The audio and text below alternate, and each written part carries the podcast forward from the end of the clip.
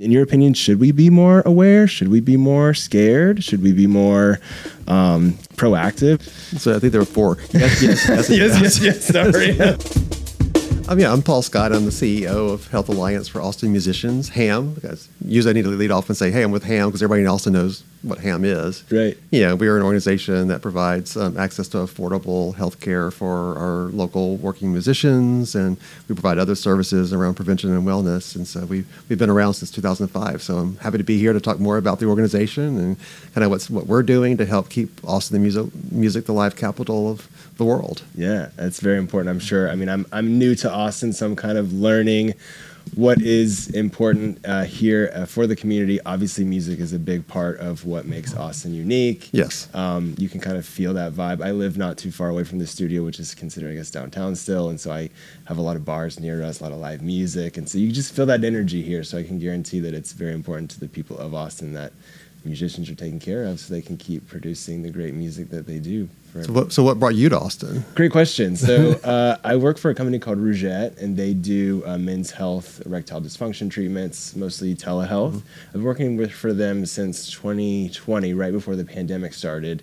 And of course, back then, telehealth was kind of this new uh, bizarre concept. We didn't really know where it was going to go, and then when the pandemic happened, it just exploded because that was the best way for patients to access, um, you know, medical providers by being remote. And so the company has just done so well, and I've loved every step of the way working with with the people. And and so uh, we decided to bring ourselves closer together. So now I'm spending half my time in Austin here, where they're headquartered at, and then the other half back in Florida, where I'm from just really trying to contribute any way that I can to help the company. Uh, they don't need my help, but you know, just try to really enjoy you know working with them and, and and being able to contribute. So that's what's brought me here, and kind of how we've made this podcast. So uh, if you want to say how, how did you get to Austin? What's your story with with um, how you've ended up here? Oh well, you know, I, I got to Texas actually first. So in 2003, I was up in the Dallas area where I um, was the executive director of the Gay and Lesbian Community Center up there. Yeah, and then I um, uh, was recruited to come down here to to actually start advocating for LGBTQ rights for Equality Texas. Um, so I lobbied at the state capitol for about four years, um, um, working working with them, you know, fighting fighting the windmills at the Texas Capitol um, uh, on LGBTQ issues, and uh, then I moved over to AIDS Services of Austin, where I was their C- CEO for about 12 years, and, and, now I'm with Health Alliance. So I'm down in Austin just because my husband was working at Whole Foods Market down here and was commuting from Dallas, and so we like we need to get down to Austin and just yeah, live the life here. That's cool. Yeah. What have you thought so far? Are you enjoying it? Well, you know, 17 years into it, I hope we like it. That's true. Otherwise, I've been miserable for 17 years. Uh, no, it's been great. You know, it's um, been fun to kind of just really have access to the outdoors almost the entire year. Of yeah. course, you know, here in Austin, had a good friend of mine that came down from Wisconsin this week, and he was like, "I can't believe I'm sitting here in shorts." You know, and you know, I think that day it was like 87 degrees, and Incredible. it's like, and it's February still. So. Yes, that's definitely uh, one of the reasons why it's been a little easier for me and my partner to adjust here because coming from Florida, anything below 60 degrees is like trauma for me because I'm just used to being warm. So we've had really good luck with the weather here. Um, so, how have you seen the music scene change in the last 17 years? I know you've probably um, been there firsthand to see how things have evolved, especially through the pandemic. Um, is it moving in a good direction? Do you feel like music is is more booming here, or do you feel like uh, you know things have changed in a more negative direction? Where do you see music of Austin going right now? I think you're seeing a kind of a yin and yang, you know, in terms of that question. You know, there's, sure. there's good things happening, bad things happening. Obviously, with the you know, Austin's growth and, and, I have to say explosive growth over the last 17 years. You know, I remember when I first came here, Frost Tower was the, the tallest building, and can you see the Frost Tower now? Right. it's like it's like it's just covered up. Um, and I think with that has come with some pressures on the music scene, obviously with affordability for our working musicians. And so that's one area that we're trying to address at HAAM is trying to, you know, eliminate some of these barriers that our musicians have to staying here because right. we want them to be healthy. Uh, but at the same time, you know, that we want to make sure they can afford their insurance and afford their rent and be able to kind of create and play here as well. Um, so I think that's you know an area that you know we got multiple organizations and also trying to help our musicians stay here. Um, I think at the same time we're we're starting to see a little bit of a pickup in the industry here. You know, where you know Nashville has a more robust kind of industry in terms of the producers and the studios, um, and then we also see that you know, a lot of our musicians sometimes are having to go out to LA, for example, to kind of produce. Um, and so what we're hoping to see is the growth of the industry here, so we can kind of keep everything here. And like, how do we create an ecosystem that supports that? Because you know, the one thing I talk about, you know, with HAAM is you know we promote Austin as the life capital of the world but and people are you know attracting and recruiting people to come to Austin for that. Corporations are, but how are we encouraging our corporations and the city and the county and other entities to kind of invest in that so that we can keep that moniker and, and make it make it mean something and, and kind of you know invest in that so that you know people can come here for the live music and um, be able to enjoy it and our musicians can afford to live here as well. Right definitely. So yeah, that's one of the questions I was just thinking about. Speaking of affording, so how do musicians in general make money? Like, you know, I am very ignorant in regards to uh, anything that really in the entertainment industry. I, have never really you know worked in that field, but I go to live music shows. You know, I pay my cover charge mm-hmm. sometimes when it's required, and you know, I, they never really have a tip jar out for most of the places that I've gone. So I always just wonder, you know, if you're working at a, a bar or if you're working at a venue, like how are our musicians really making money? Isn't that you? I mean, I'm not sure if you're the. Well, they're getting they're getting paid for a gig, you know, and so it's kind of a set price in many cases. And so, you know, there was an article that came out last year, um, uh, and Marcia Ball, who is a long time uh, musician here in the Central Texas area, well, she's kind of world renowned actually, and so she's one of our board members at HAAM. Wow. But she was talking about really how. Uh, compensation for gigs has not really changed that much in 40 years. Yeah. 40 years. Crazy. I mean, that's a, that's a lot to say. You know, if someone's getting paid $600 for a gig, well, they're having to, if they got band members, they're having to share that with the band members as well. So, particularly if you're a starting, you know, artist, you know, musician, and you're you're trying to get you know into the game and into the um, industry here, you're having to work multiple jobs. You know, not only you're doing your music, but you're you may be working at a coffee shop, or you may be doing other things that gives you flexibility, so you can play. Uh, so it's really kind of piecing this all together. But we do have different organizations in Austin that kind of help people to kind of steer them into kind of okay, here's how you develop your business. You know, here's how you sell yourself. Um, so we have infrastructure in place to help people, but at the same time, you know, it's the income is limited. You know, for our musicians that we serve, we serve over three thousand musicians in HAAM um, 80% of them earn less than $24,000 a year. So think about those of you that know Austin, the affordability issues, that's, that's not a lot of money. Right. Yeah, and thinking too, you know, we just moved here. We're in an apartment right now. We would love to, you know, buy a house. So we've been looking at property in the Austin area, especially close by to downtown for convenience. And it's insanely expensive. I, I can't really compare it to any other city that I've been to where the the price of of owning a home that maybe was a different value just a few years ago you know especially it shows you on some of these websites like this is what the cost is for the house but this is what they paid for it a few years ago and it's almost double in some instances. So how are you know local artists even able to find you know affordable apartments or affordable you know places to live? Is that something that our resources are available for them or is it kind of like we're still trying to figure out how to guide that difficult situation. Yeah, that, that's that's a huge issue, an ongoing dialogue. I think right. the most uh, recent music um, needs assessment that came out, the census came out. You know, of course, affordability was the number one issue. Housing was you know, up there with that as as kind of that component. Um, and so it's a it's a huge amount of money you're talking about when you're talking about trying to provide support for people in housing. And I've I've been part of housing programs for you know, LGBT or HIV people with HIV for 20 plus years, and it takes a huge investment. Uh, so I think you have to look at we're going to look at creatively in Austin about what can we do maybe as opposed to just providing say rental assistance for example.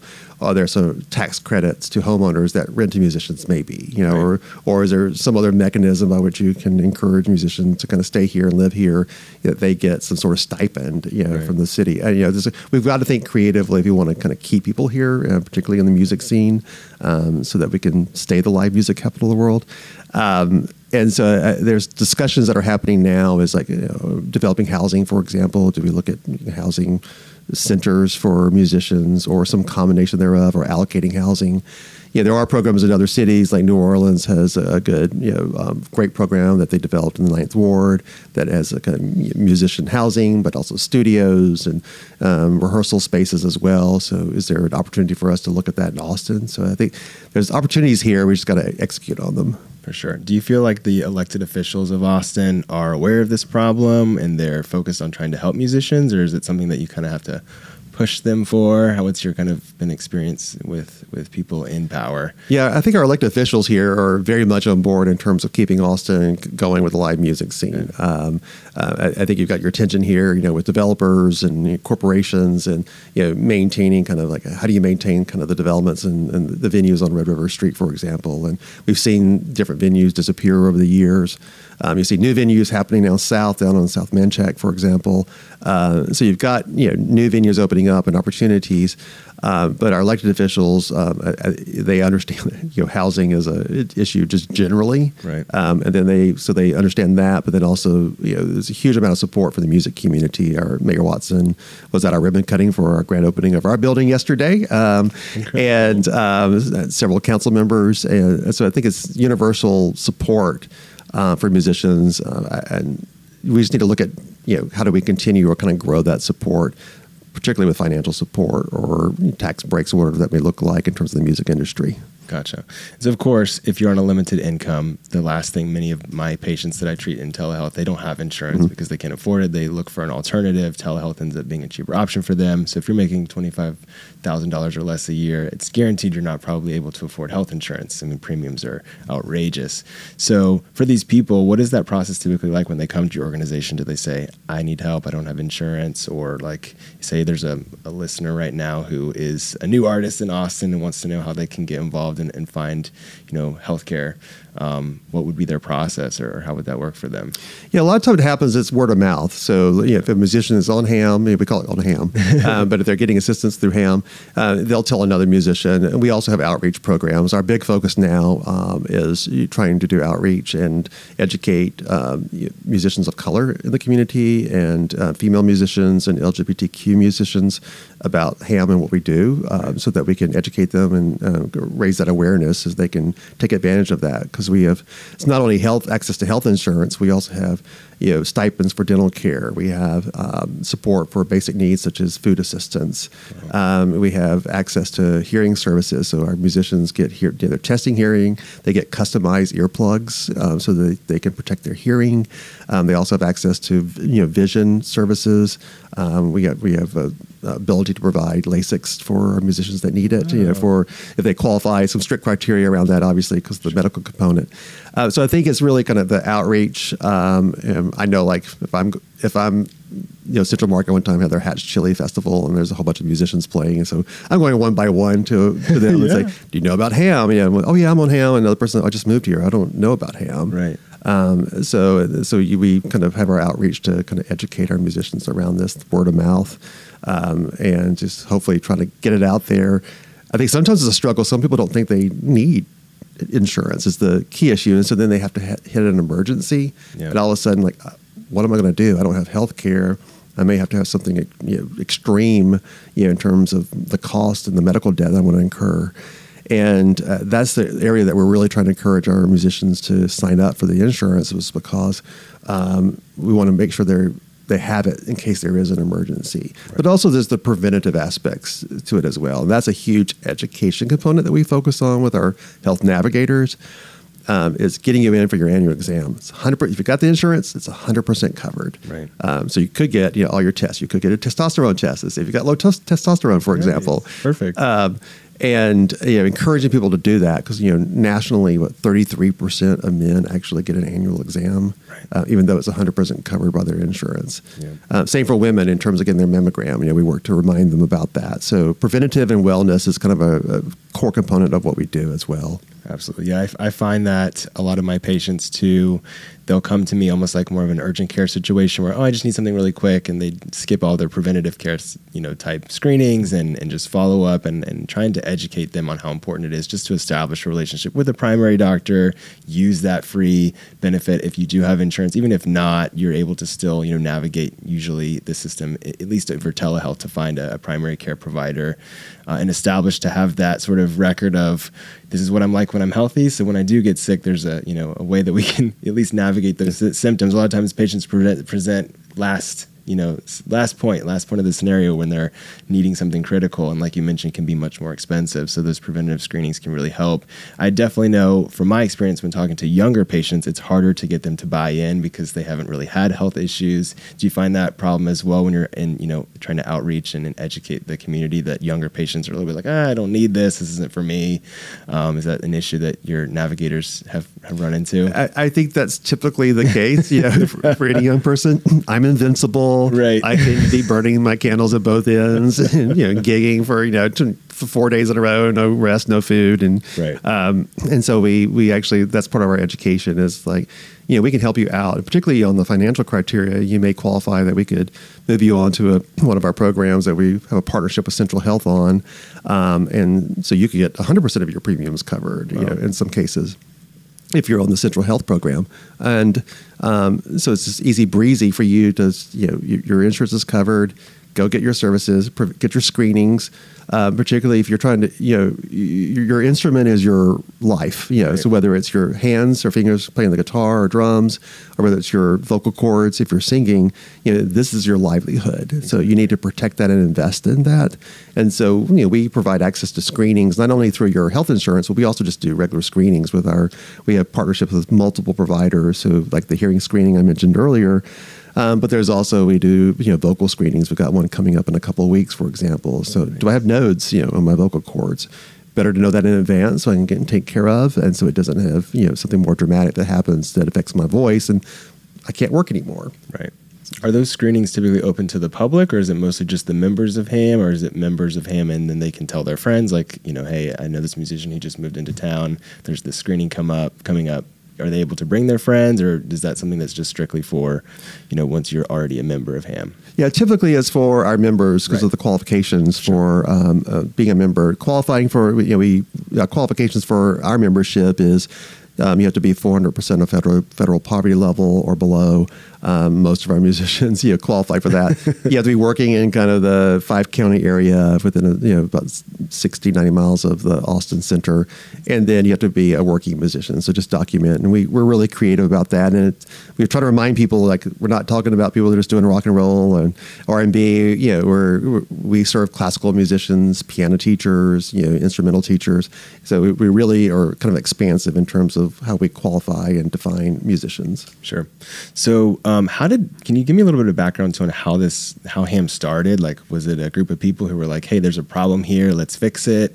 Did people already have experience in healthcare to navigate it quite quickly? Like, how did it come about? What was the what's the history there? Well, uh, great that you asked that question because uh, we've just been talking about this for the last two days. We we actually opened up our our permanent home this week and had a grand opening and it's named after our founder, who was Robin Shiver. So she and her husband Bud were kind of instrumental in supporting the organization and, and its um, foundation. Um, you know, Robin was a businesswoman, and um, she was very heavily involved in the music industry. And um, it came about one time where she was working with um, a musician who was really not focused on making money. He talks about this, Troy Campbell. He was actually our first member of HAAM, actually. And so he talks about how he, yeah, he was just giving away his CDs and uh, you know, not focused on the business side. And so she started working with him on the business side. But then she also asked him, like, okay, well, what are you doing about you and your band doing for your health care? Right. And like, well, I can't worry about health care. I can't put food on the table, for example. And she goes, well, we're going to fix that. It's like, that's unacceptable. So she was very well known and, and very uh, kind of um, well in place in terms of uh, philanthropist in the community. Worked with Seton Hospital, uh, was on the, their philanthropy philanthropy board there, mm-hmm. and so she just went and started using her um, heft, you know, in terms of her reputation. Um, to kind of get the Seton on board first to kind of work within their charitable care system. Um, and then she cobbled together um, a, a, group of people to come on board, like Ray Benson with the Asleep at the Wheel. Um, he was one of the founding board members. Um, and she brought other people to the table to kind of say, okay, we really need to do this. And she has such command. That they said, well, we have to do it because Robin's asking us. Yeah. Um, and as a result, that's that's how it started. And it started off with Troy Campbell as our first member, and then um, it moved kind of like in the next two years to like 500 members, and wow. now we're serving over 3,100 members a year. Incredible. Yeah. And so, is there a partnership with a specific hospital system? Is there a partnership with the federal government or the state government? Do you have a private insurance partnership? Like, who is really uh, supporting these insurance plans? Like, what? How does that typically work? Yeah, I think that's where we excel is in partnerships, because opposed to us trying to create a program ourselves or create services ourselves, we actually work to make those partnerships happen so we can leverage their systems in place uh, right. as opposed to creating another system ourselves.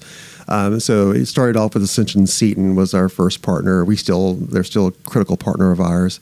St. David's Foundation also came on board at the same time to help provide assistance for dental services, and oh. They continue to provide support for our, our dental program. Um, we also have a strong relationship with Central Health, which is our hospital district in the area. It's kind of a quasi governmental entity. And so they actually have their separate insurer, kind of local insurer called Sendero. And so they fund that program to provide insurance um, for low income people throughout um, central or throughout Travis County actually, and HAAM members. Um, we have a separate program for them that they can access that insurance. That's the one I was talking about earlier that people can get 100 percent of their premium covered. Um, so it's uh, and then we also work with partners, you know, like uh, you know, specialists you know, in terms of ear, nose, and throat. Uh, so it's really kind of creating those relationships um, so that our members have access to different type of care. You know, Half Helen is another nonprofit we can, we partner with, and that's for eyeglasses. Sure. Um, Sharp Lays, uh, Sharp um, Eye Care they provide LASIK surgery. Uh, so I, I, can go on. You know, I don't think we have enough time to talk about all the partnerships, is, but that's that's how we facilitate it in a way to kind of make sure we have an expansive array of services available to our musicians. Gotcha. And so most of the funding then is um, through those partnerships. I guess would that be how they're supported mostly as this plan, or do you get like federal grants or state grants? How is how is the whole um, sort of organization being funded primarily? Yeah, so we do get some of some funding from our partners in yeah. um, in terms of just ongoing funding to support kind of our staff to be able to link them into their services. But the majority of our money actually comes from individuals. Um, um, that's a, that's a good thing in many ways. I've worked with nonprofits for 25 years, and particularly with most of them being heavily dependent on federal or state local grants. A lot of strings attached to those. Um, so we we actually have individual donations and then our key events. Um, so we have like Ray, ben- Ray Benson's birthday bash coming up next week, um, two weeks, um, and then we have uh, our corporate battle of the bands um, that's in June seventh, and then we have our the biggest event we have is HAAM Day, which is a day of music throughout the entire city of Austin. So we have like 200 mu- musicians playing across town at 60 what? venues. Starts at six in the morning, goes until you know well past midnight at different venues. And so we raised last year over eight hundred and sixty thousand dollars through that event. And so we're you know, one day we're trying to get towards that million dollar goal for that event to hit at some point because um, that's it's a, just a great day to celebrate music. Yeah. Uh, at the same time, bring attention to the needs of our musicians. And that when when was that again? So that's going to be Tuesday, September nineteenth this year. Gotcha. Yes. Very cool. So I will put that on my calendar. Oh, definitely. My partner and I are always trying to find things to do now. We're, we're relatively new here, like I mentioned, and we've been working a lot in the evening, so our schedule is going to be opening up soon in the evening. So we want to be like going to as much live music as we can. We had a, a guest also talking about the burlesque scene recently, so I definitely want to learn more about the Austin burlesque scene as well.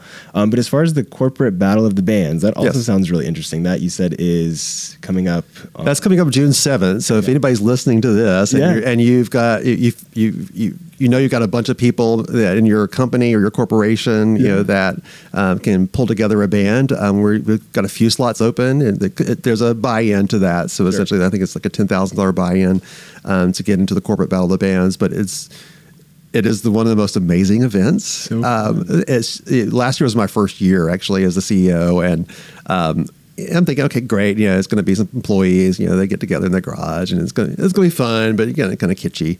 Uh, no, they went in. It's like they're like it's wow. it's like a professional band. Um, like HEB always has a band. Um, wow. Um, and they they're death metal and they do pop. They do death um, death metal versions of pop oh covers. God. And incredible. it is not only incredible in terms of how they turn it into uh, kind of this awesome death metal. Yeah. Um, but it's also just funny too. Right. Like if you're hearing Katy Perry. like, it's like, like wow. Um, like didn't know they didn't know you could morph that song into that that cool of a cool of a way. Yeah. Um, How many bands typically get involved? Um, I think this year we're slotting about eleven bands to come in. Um, we had I think eight last year. Um, and so it's just a great night. And so it's a great way to engage corporations and their employees in the work that we're doing, but it's also open to the public as well. Awesome. Yeah. So definitely a great way to give back and also enjoy yourself would be to go to one of these events.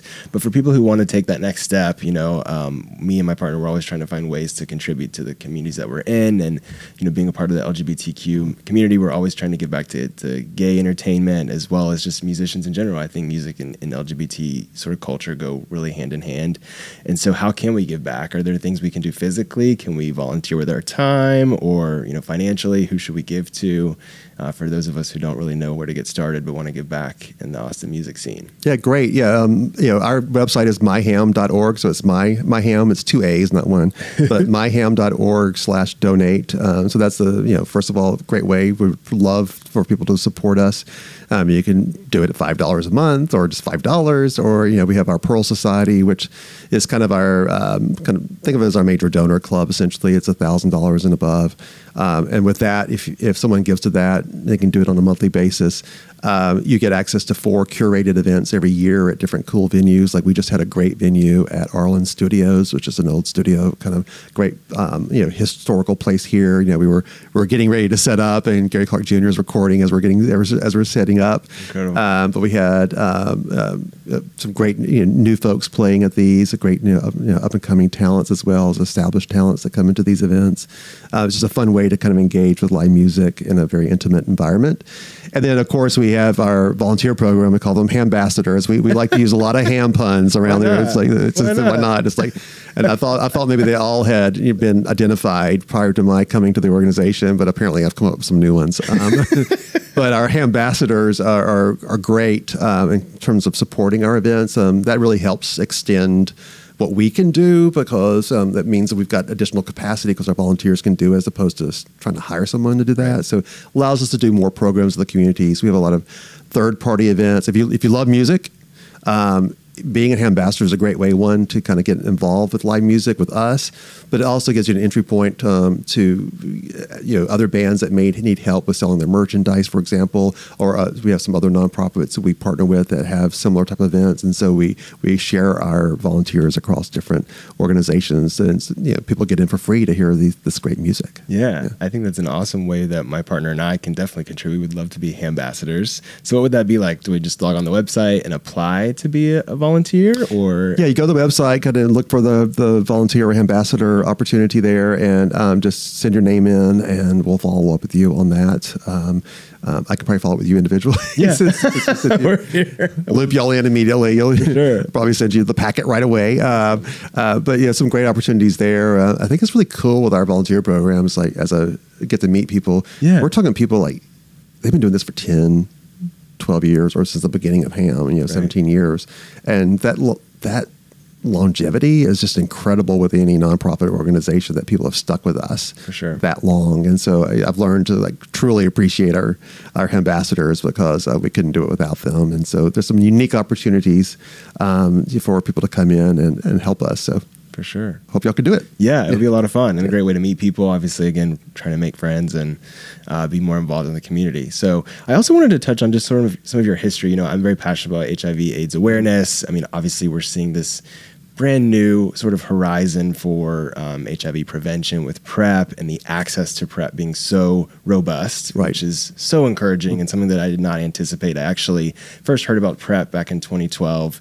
Uh, I was in clinical rotations and, and, read an article about it. It had not even gotten you know any mainstream television time yet or, or ad space time. I actually went to my provider at the time and said, "Hey, I want to be on this medicine. It can you know reduce the risk of HIV." And uh, he was like, "I have no idea what this is." Mm-hmm. You know, and it, it actually was that journey for a few years. I was able to, you know, access it relatively early on and, and realize I had no side effects. It was a once, you know, daily tablet, and it would dramatically really change my perception of how I saw my sexuality and and feeling safe during something that's obviously so intimate and so important when you're building relationships and dating. Um, so, if you just want to kind of give a little bit of your experience working in that industry, obviously it's what's led you to to being where you're at now with your experience in healthcare. Um, what was that like, and what is it kind of have you did you see much of a change? Obviously, you've seen a change uh, throughout time. Oh well, yeah, it's been, it's been, it's been a significant change. Yeah, I really started working in this area in about 1995, so it's been it's been a while. Wow. Um, and so I was on a board of directors of a HIV organization in Chattanooga, um, being positive myself. Um, you know, I, I, I, was a I was a client, and, and those were the early days where you know where there wasn't much treatment, and so I kind of went through my own difficult journey, um, you know, near death several times um, in the early 90s. And then um, the med- new medications came out, which are the protease inhibitors, which are kind of the genesis for PrEP that you're talking about. Right. Um, and where that was transformational in terms of like me being in the hospital, basically being told I wouldn't live through the night, to six weeks later I was snorkeling in Hawaii. Incredible. Uh, so just a dramatic turnaround. Um, and so over time, we kind of you know we saw the, the need for kind of for people to get educated about protease inhibitors and about new regimens. And then we also know that people, communities of color really needed to be educated and raise awareness and trying to eliminate barriers and stigma. Stigma is a huge issue. Stigma for both HIV treatment, but also for PrEP. It's a huge right. stigma around PrEP and for sure. And communities of color is you know, thinking about sexual activity and equating that with promiscuity. And we need to think of it as a healthcare issue and healthcare prevention. Um, what, a, what a great way to save money for the healthcare system, first of all, but also save lives um, for people. So I think um, it's, gr- it's great to see that, we're normalizing this in some ways, even though there's some you know challenges and struggles with the PrEP programs in parts of the, the country now um, we, we see this as kind of continuing area that we need to expand and educate people on. it's some an area like for us to kind of partner with our local organizations here with HAAM for with HAAM so that we can maybe move some of our members and then educate them about PrEP as well because it's not just about gay people being on PrEP; it's about heterosexual being on it. If you're sexually active, you, know, you want to protect yourself. Um, so I think there's a lot of opportunity here to continue to expand this, you know, with um, different communities, particularly communities of color. Absolutely. And so it sounds like obviously you have a, a ton of experience in healthcare and learning to navigate these really complex scenarios and situations. Is your experience with HIV/AIDS and, and learning, um, you know, through that early process, uh, has that really contributed to how you've become so knowledgeable about navigating healthcare right now? Because I know there's a lot of people out there who want to get into this industry. You know, even myself, I've thought about how can I start a nonprofit? What can I do to give back? Obviously, it's a bunch of work and, and a lot of uh, difficulty to navigate that whole process. But um, can you kind of talk about how your experience has kind of prepared you for that, or did you just kind of fall into that placement? Like, what what kind of led you to being in this leadership position in a nonprofit? Yeah, I think it came about because of having to navigate through the healthcare system. Yeah, and um, you know when you're your doctor wants to get you on a medication, like you remember the human growth hormone, you know, and and in the back in the probably the mid 90s, you know, early mid 90s, you know, that was a treatment trying to keep people with lean muscle mass. Yes. And so that, and so, you know, my doctor was you know, trying to get me on it. And so then, you know, I had to advocate to my insurance company and fight them and fight them and fight them. And so it's like, and you know, here you are, you know, if you're, if you've got, whether it's HIV or whether it's cancer or anything, and to put the patient in the position of having to fight for life saving care is an insane way our system is set up because it's all based on kind of cost. And it's like, well, we're not going to pay for it because it costs too much. You need to use maybe the substandard or not so effective treatment, for example, or the whole step therapy, for example, you know, where people say, well, you need to try this first and this and this first. And um, I think that kind of drove me into the advocacy world. So then I, I became an advocate for people with HIV. Um, I was the only one that would speak about it in Chattanooga, so I was kind of oh. the kind of the, the person talking about it all the time, and I started advocating at the state level. So that's where I started getting my advocacy chops on both HIV as well as LGBTQ issues. Um, and so with that, you know, I just saw the ability to kind of, you know, kind of use my voice to be able to, you know, help people and provide services, and then, you know, slowly had you know had to educate myself. Um, you know, I, I, grew up kind of you know, as a professional in the Ryan White system. If you're the you know yeah. Ryan White Care Act provides you know, funding for people with HIV. Um, and so, you know, having to kind of you know advocate and fight around that, and for programming and services, um, and so then I was an attorney originally, and um, and I was a trial practice attorney for nine years. Yeah, it's like you're too nice to be an attorney. exactly. and so then, so then I got into nonprofit, and like, oh, this is what work is supposed to feel like. Yeah. It was just, yeah, you, you got to find your place, you know. and sure. so, being an attorney was definitely not my place. Um, yeah, and so that's another whole podcast. so we should I got some that. stories on that, um, particularly in rural Tennessee and Georgia. There's some cuckoo stuff that happens out there. Yeah. Yes, uh, we are having you back just for that talk, okay. please. it's entertaining. Um, um, but yeah, so then you know I got to be into nonprofit and it was like, oh, this is super fulfilling. And it's just like it's about living a life of service. Um, it's just, it's just you know seeing what you can do for people and people in need and how much they appreciate it. Um, we you know everybody needs help at some point and. Um, yeah, I think sometimes in America we talk about, oh, we're individualistic and rugged and everybody pulls themselves up by their bootstraps. Well, if you don't got bootstraps, you know, it's going to hard to pull them up. So you need to be able to give people some bootstraps, at least for them to get on their get on their own. And I think that's, you know, how we how I like to help is just you know, make sure people kind of eventually have the tools and resources they need to be successful. The same thing we're doing here at HAAM is setting people up for success so they can live their dream be creative and live the live their music dream. Yes. Yeah, that's incredible. I mean, it sounds like this is is something that I hope people learn more about. I hope other communities catch on. You know, music is a fundamental part of how we interact with each other, how we are entertained, and how we enjoy where we live. And so it's it's interesting that um, this hopefully hopefully it's catching on. I'm just not aware. Hopefully other cities are becoming more involved and wanting to give back to their their local musicians. You know, obviously you've been working in healthcare, which can be a very difficult and um, a lot of adversity, kind of trying to, to get the funds you need, trying to uh, advocate for people, especially people in a minority, you know, communities or you know obviously the lgbt plus community.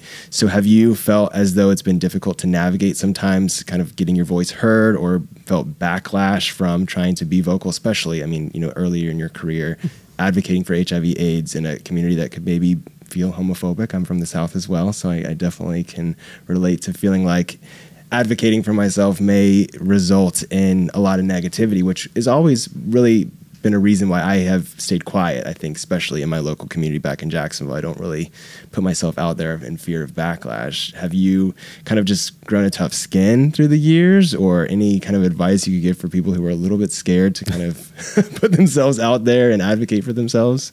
Yeah, I have not grown a tough skin at all. um, I, that's yeah, that's hard sometimes, but I think it also helps that I have it because like if you tough skin, sometimes you get a little jaded right. uh, and you kind of lose sight. Um, so uh, so I'm still super like sensitive. Oh, I can't believe they didn't like didn't invite me in or something. me too. Uh, Very me. um, uh, but I think it's also if you believe in. Uh, to me, it's like about believing what is important, right. and if you truly believe in what you're doing, um, and I think that's gets you over that hump of that fear or that being scared. And I, I talk about, you know, I always talk about this when I was at Equality Texas and we were training people to, you know, advocate for LGBTQ rights in the capital with a very conservative environment. And just to remind them, it's like you've been advocating your entire life. You advocated for that toy when you were at Christmas time or whatever your birthday. Uh, you had a strong case for that. So if you truly believe in what you're talking about in terms of your rights or your needs, um, think about that because you channel that you kind of the, what is important to you and just communicate sincerely to people what it means to you and why it's important for them to hear you and to hopefully support you. Um, so I think it's a, I think it's important to kind of keep that as the mindset. At the same time, you know, as we look at um, you know equity issues in our community, uh, we have to have different approaches, um, particularly for established organizations like HAAM and other organizations that maybe you know developed kind of out of a out of a kind of a white kind of culture uh, basis in terms of serving mostly you know white males in the music right. industry at first, um, and you know how do we you know build relationships in a way that are authentic. Um, you know, not ask people to sit at our table, that we go and sit at other people's tables. Right. And that if you're setting a table, you're setting the table at the very beginning um, with the people that need to be part of what that looks like, as opposed to kind of setting the parameters and then inviting people in. You, you, re- you really have to be inclusive at the very beginning in your thought process if you're going to be able to kind of engage people, overcome you know, reticence or phobias, whatever that may look like in terms of people's attitudes. Right. And I assume that there's been opposition to a lot of the things you've been, you know, advocating for from HIV AIDS to where we're at now with, you know, trying to get affordable health care for musicians. Have you ever felt targeted by people that are maybe also on Capitol Hill trying to oppose the things that you're preaching or, or the things that you are um, trying to promote? Or has that not really been an issue for you? I think it's gotten better over the years. I think more specifically around HIV, I think um, our, our, legislators are generally are not going to touch funding. Right. For example, they're going to fund the the ADAP program at the state, for example. Okay. I think definitely less so when it comes to the musicians. For example, it's um, it's hard to hate our musicians. so, yeah. so I, I, I, that's a little bit of relief in terms of moving into this role where you don't have that maybe uh, that same kind of um, uh, kind of stop. We we're not going to support this uh, I think the tension comes a little bit sometimes like, how do we support this? It's like, okay, there's supporting the industry and then in our case, how do you support the musicians' needs, particularly their healthcare needs? So I think sometimes you're kind of trying to educate legislators uh, or elected officials about why it's important to do both. Right. Actually, for sure. Um, and you know, there's been some there's been some good success. You know, there's a huge amount of advocacy went into the hotel tax um, a few years ago. That now the, the, some of that tax money is going into a musician resource fund um, mm-hmm. that the city the administers to help our musicians in different ways they're determining what that looks like. And that's more on the industry side. But still, that's a great success to kind of tap into that hotel tax. It's hard, very hard to do sometimes. Sure. um, and so then how do we kind of continue to kind of, you know, educate our elected officials and funders to like, this is why this is important. It's been relatively, I won't, I won't say easy, but I think uh, people are open and receptive to that, understanding that culturally, music is such an, an integral part of the city that we need to support it and protect it. Right. Absolutely. I, I, definitely agree there. And hopefully, too, as we promote this, maybe people who are in other areas of Texas or in other cities realize how much Austin is trying to contribute and to help musicians. So maybe that will bring more musicians to this area, you know, give them maybe even a safe haven. I know in Florida, I, am not familiar with any type of resources similar to this. I definitely should do more research about it before saying, but I have never, you know, come in contact with that. I have friends who are musicians who talk about this struggle all the time, especially in Jacksonville, where, um, you know, it's, it's difficult. Like you mentioned, they have three or four jobs, they don't have health insurance. And so hopefully these things catch on. Um, kind of circling back, I know you were talking about Equality Texas, and I'm not sure if you're still active there. And you know, we're we're also again new here, trying to find right. ways to be more active in the LGBT you know Q plus community. Obviously, Florida has um, some fancy new "don't say gay" laws, and Texas is kind of trying to mirror, mirror those in some ways. And so, being between these two states, we're always trying to find ways that we can you know be advocates in the LGBTQ plus community. What has your experience been like with um, here in Texas, like just trying to, you know, still raise awareness that we have a long fight ahead of us as members of the gay community, and, and there's still a lot of work to be done. Yeah, it's um, it's disappointing. It's like Texas is now saying, Florida, you can't out Texas us. Uh, so right. We're going to show you. Um, um, so yeah, when I was I was at Equality Texas from 2006 2010, and you know, we saw a lot of happening with the overturning of Lawrence v. Texas in 2005. Um, we saw the, some of the advancement happening in terms of some of the, you know, the, the, marriage equality in other parts of the country, whereas Texas passed the, the amendment um, in 2005, um, banning gay marriage. And but we really didn't those four years, those two sessions, we really didn't have to fight very much. We actually were able to promote some um, positive things around anti-bullying, for example. Um, so there were negative LGBT bills that that were passed, um, but they just didn't go anywhere. And then now to see this, you know, 15 years, 17 years later, um, is just so incredibly disappointing uh, that we were going way backwards and and to the level of absurdity. If you scan through the bills that have been filed in the Texas legislature, um, it, it, it it's it's just absurd that that this is happening in our country and in Texas. Um, it's it's it's so much about ado about nothing in many ways, and it's just all fear mongering. It's right. strictly fear mongering. When meanwhile we have so many other issues that are affecting our children in the state. You know, they don't they can't go to school for they fear their safety. Right? Oh, am I going to die? You know, um, they don't have enough food to eat. Uh, they don't have heat in their homes but we're worried about them having a, going to a library and have a drag queen read them a book. And that's where we're spending our energy and time. And, and this has been happening for centuries, by the way. You know, this is not anything new. Right. This is all about fear tactics sure. and to rile people up and like here are the crumbs I want you to focus on, right. so you don't worry about the stuff that we're not doing. Right.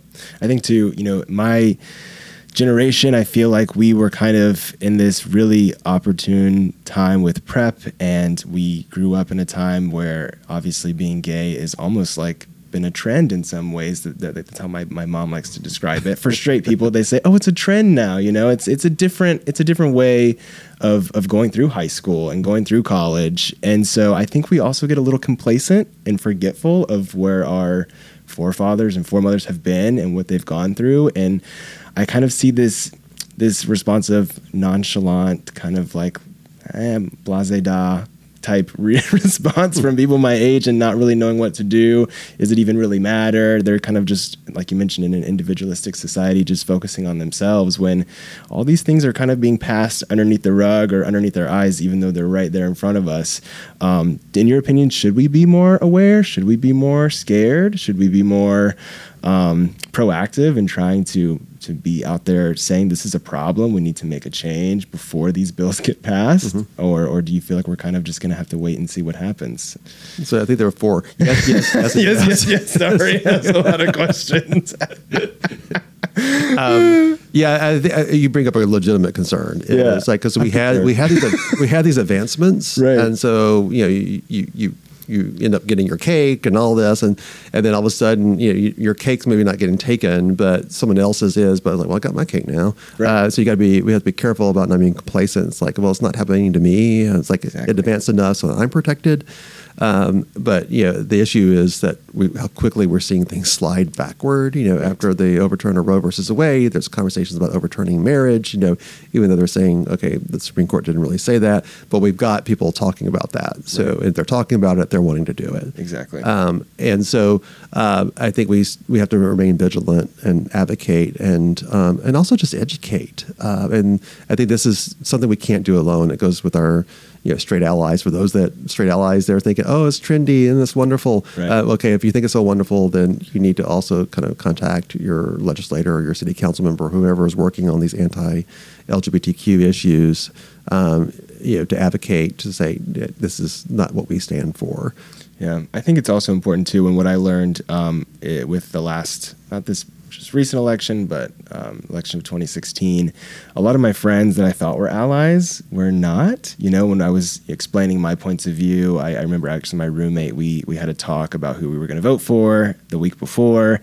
And I was with two of her friends, and they've we've I've hung out with them for years. You know, they know me really well. They seem to care about me, and their response to how they thought I wasn't going to be affected by policy change that would be anti-LGBTQ plus, and and how I shouldn't be concerned was really shocking to me. And it also was shocking to me how little that they thought it affected them. You know, I, I would have assumed because we were friends that they would have been more understanding to where I'm coming mm-hmm. from. And so I think also it's important for us to have those conversations that may be uncomfortable with our straight allies to make sure that they understand where we're coming from because a lot of times they just assume maybe that we're on the same page as them or maybe our concerns are more aligned with financial or you know moral values whatever they consider that to be.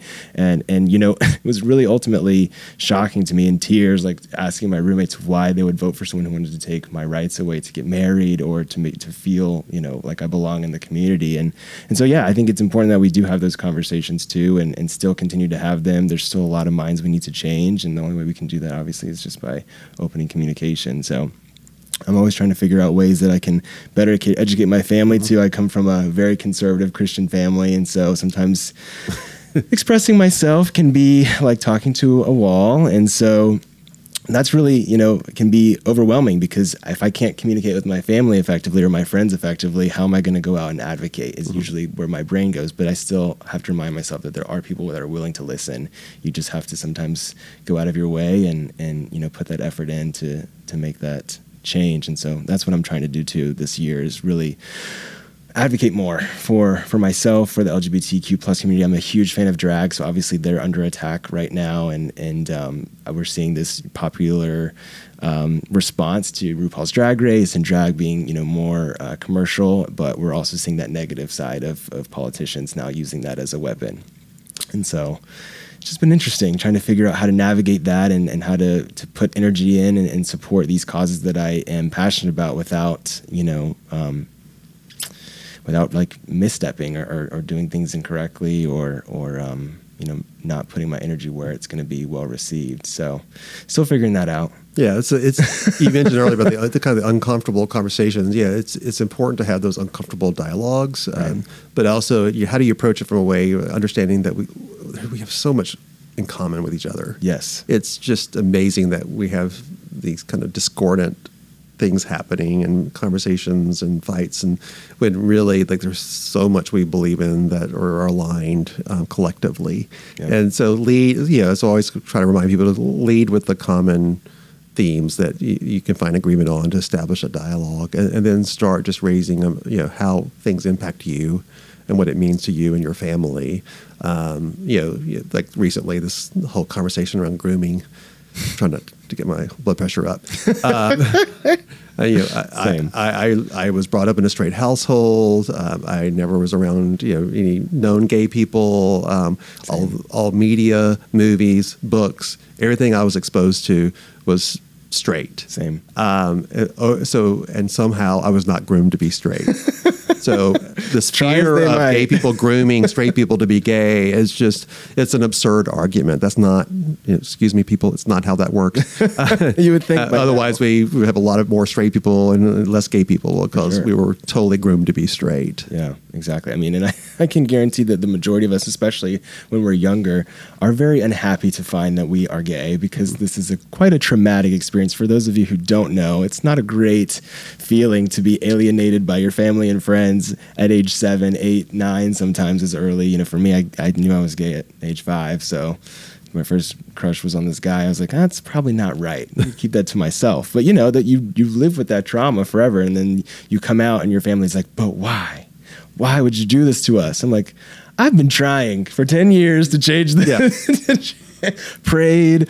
I did, uh, you know, whatever, anything you can imagine to try and, and, change my, you know, my mind here. And so it's, it's just interesting to me how that still, um, people still think it's like a lifestyle choice, or you can be, you know, groomed or brought into, you know, your sexuality. But but circling back around to HAAM because yes. this is why we're here. Yes. And uh, so again, the events that are coming up and how we can get involved. Obviously, we can become a ambassador, which I'm super excited for, and hopefully that gives us more time to get to know each other. I feel like we have a lot in common, so that'll be great. Cool. Yes. And uh, and then also these events. Let's just remind our audience: the next event is the corporate battle of. Yeah. So the next public event is going to be the corporate battle of the bands. Uh, that's going to be June seventh. That's going to be the ACL Live Moody Theater, you know, down the road here.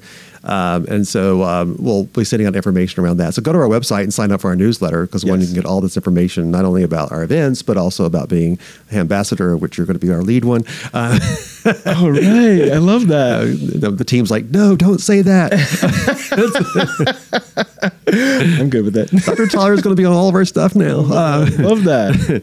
Um, and so sign up at myhaam.org. Um, easy, easy breezy to sign up. You can also donate there. Also, kind of be aware what's happening. We we have our annual report online, um, so um, you can you can see that as well and kind of see what our impact looks like for the community. Incredible. Uh, but also, you know, the, you know, we can also our ambassadors can also work on some of our committees, on our event committees, but also some of our board committees. So we've got opportunities for people to be engaged in different ways. And then the best way also to be engaged, regardless, is go go to a venue, listen to live music, and support your local musicians because they they need you and they're awesome. Yes, absolutely. Yeah. Well, thank you for taking some time to meet with us today. I'm oh, so excited to have you back because we definitely have to dive into your history as an attorney and learn all of that. I'll tell you my history as a well, my short history as a physician, but I'm sure that we have some some things that align there, which is why you know I'm in telemedicine now. I had an interesting experience even early on. But so excited to touch base on that. Also, will give us the time to, you know, recap on us being able to get to know each other better, me being a ambassador, so we yes. can update the listeners.